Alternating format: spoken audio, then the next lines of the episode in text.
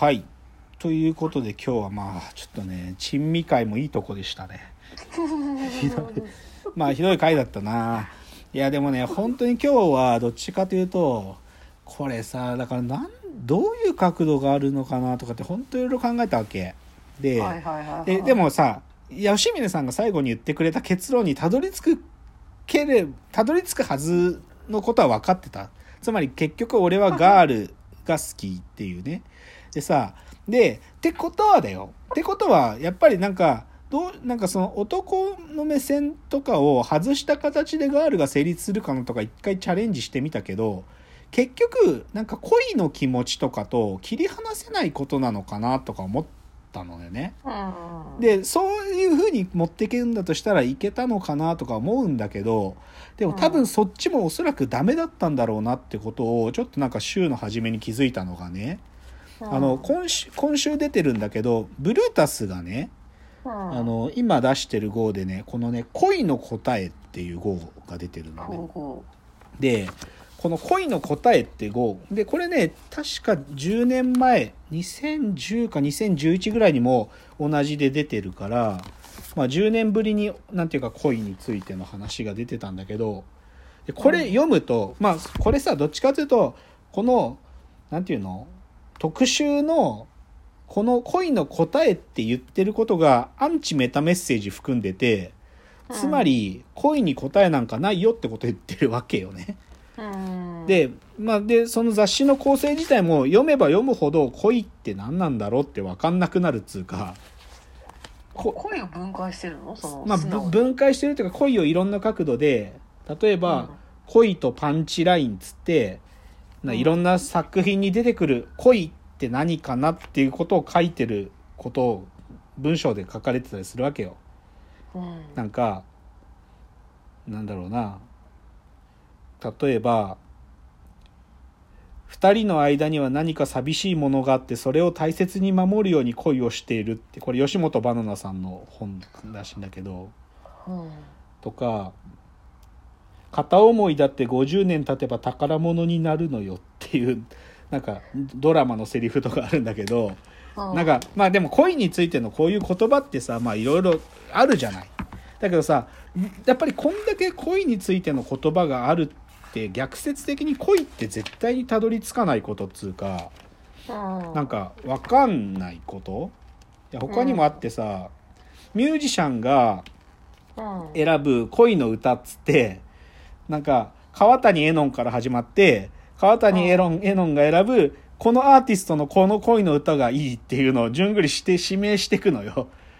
でなんかその最初は佐藤萌歌さんのこの曲とか言って、その佐藤萌歌さんが支持していくと、じゃあ次がだんだん選ばれて曽我部圭一が出てきてとかあるわけで、最後がチャラにたどり着くんだけど、でもさなんかそういうの聞いててもさ、なんか分かんないっつうかさ、なんていうの、例えばねこう読んでてあーっと思ったのが、なんか台湾のアーティストの選ばれて、その人の歌詞の中がね、人はいつもロマンティックな時に永遠に思いを寄せ始める。もしも永遠が本当にあるとしたら、それは歌一曲の時間なのだっていう書いてあるんだけど、なんか言ってることわかるし、こういう感性僕すごく理解するんだけど、でもこれで言われたからっつって他の人にじゃあ恋ってのが永遠を感じる、しかもそれは歌一曲分の時間なんだよねとか、自分の言葉でなんかそれ喋った時の嘘くささ、なんていうか近づかなさ、なんかすごくそういうものがさ、なんかこの雑誌通して読むとなんかひたすら思うっつうか、なんか私どっちかっていうと疑問は、今日は俺の好きなガールについて語るっていうところからなぜスタートしなかったのかということの方が不思議。ああそうだから、そうだね、それはいい問いだな。でも、俺の好きなガールについて語ろうとすると、いや特定のシチュエーションとか、それこそザ・ガールのようになんか思い出そうと思えば強引に思い出せるんだけど、なんかそれが尽くしてないのよね。なんかその僕の感情を、ガールっていう言葉を使う時の気持ちを。いやなんていうの、その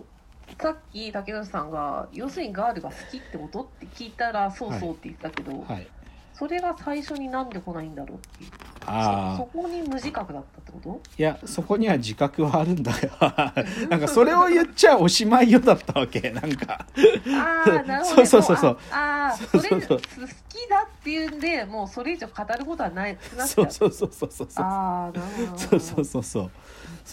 だからなんか言っちゃえば小説書こうとしてて君が好きだって最初に書いちゃって終わるみたいなことに近いっていうかなんか君が好きだってことのを書かないで本を一冊書くのが小説家なのに、君が好きだって最初に言っちゃうのと近いかなと思ったわけよ。なるほどね。っていうちょっとそうだから。まあ、そういう話でした。まあ、今日なんかガールについて分かんなかったけど竹内さんについてちょっと分かったっていう。ああ、そうだったらいいや、まあ、ちょっとねだからそうでもね少しだからサイドエピソードっていうか、まあ、あの本誌とは関係ないんでちょっとエンディングでよた話だけど、このブルータスのこの恋の答えっていう特集号を確か10年前の表紙青い優だったのね、2011年だった、で今回の表紙が石橋静香さんって方なんだけど、石橋静香さんって知ってる？誰か知らない。あ、知らない？いや僕もさ最近いやこの人映画で見てあこんな女優さんいるんだと思ってたんだけど、なんかよくよく調べてみるとあの俳優の石橋亮さんってちょっとこわもての俳優さんと、あと原田美恵子さん、奥さんが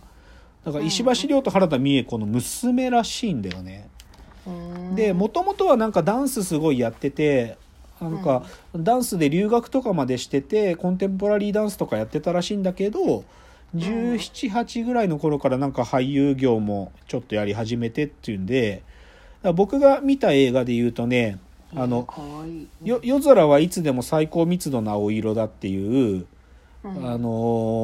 最果て多比っていうあの詩人がいるんだけど、そいつから作った映画があって、これとかでめっちゃ、まあ、僕もこの映画見てあこんな女優いるんだと思ったんだけどとか、あと一回このラジオトークでも紹介したけど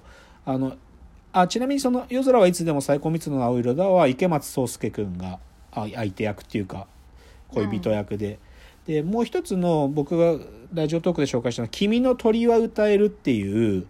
これは柄本佑とか染谷将太と出てる函館の映画なんだけど、これもめちゃくちゃいい映画なんだよね。であとこれは主役じゃないけど生きてるだけで愛っていう、これは菅田将暉と水谷豊の娘の趣里って女の子が出てるんだけど、これとかにも出ててなんかめちゃくちゃいい作品出まくってんのこの子で、なんかそれこそ石橋亮と原田美恵子の娘だからスーパーサラブレッドだけど、多分めちゃくちゃ感性鋭くて、多分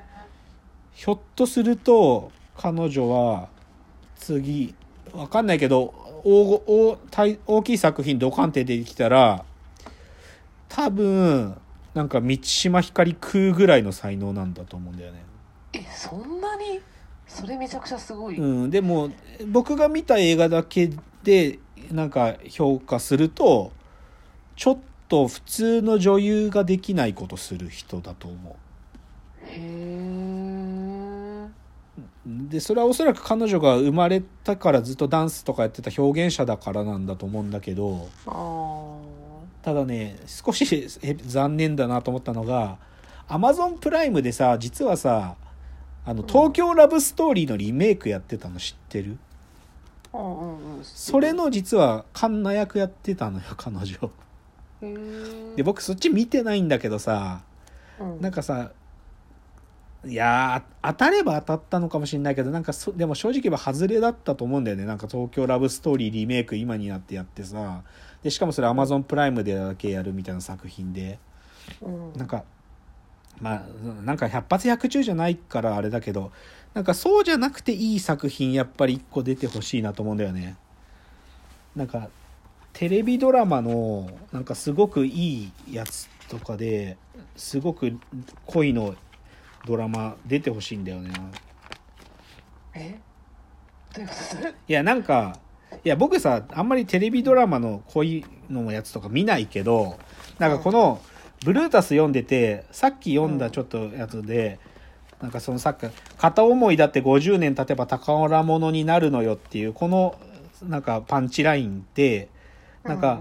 うん、フジテレビのドラマでいつかこの恋を思い出してきっと泣いてしまうっていうドラマがあったらしいね、はいはいうん、でさこのドラマ僕見てないけどさ、うん、このタイトルだけでこのドラマきっといいドラマなんだろうなと思うっつうかなんかでなんかさっきも同じさなんかさっきの彼女が石橋静香さんが出てた映画ってさタイトルだけで多分いい映画なんだろうなって分かるっていうかさ夜空はいつでも最高密度な青色だとかってなんかすごいいいよねいいよねっていうかまあこれ詩人のさ言葉だからいいに決まってんだけどさでもなんかそういう作品になんか一つバチンと出てもらえたら彼女スターになるんじゃないかなと思うけどね。でもちょっと踏み込んで言うとでも僕は石橋静香さんにはガール性は感じないんだけどなっていう今日の話に近づけるともうだからもう今日分かんなくなりました言っててそう石橋静香にはないそうそれくらいちょっと今日は分かんないなもうどうにもならなかったななんかどうにかなる気もしてたのにどうにもならなかった申し訳ないです。聞いてくださった方に今日はもう珍味会としてちょっとそういうものだと思ってください、ね、やっぱ論理的なことじゃないそうだよねやっぱりまあ、盗作的だって分かってて喋るとやっぱ盗作的にしかならないんだなってねつくづく分かりました。はいすいませんでした。もう今日のご批判でも構いませんのでご意見などありましたらホームから送っていただけると嬉しいです。お叱りとか、ね、はい。ではお別れの時間がやってまいりました。わーわー言っております。お時間です。さよなら。さよなら。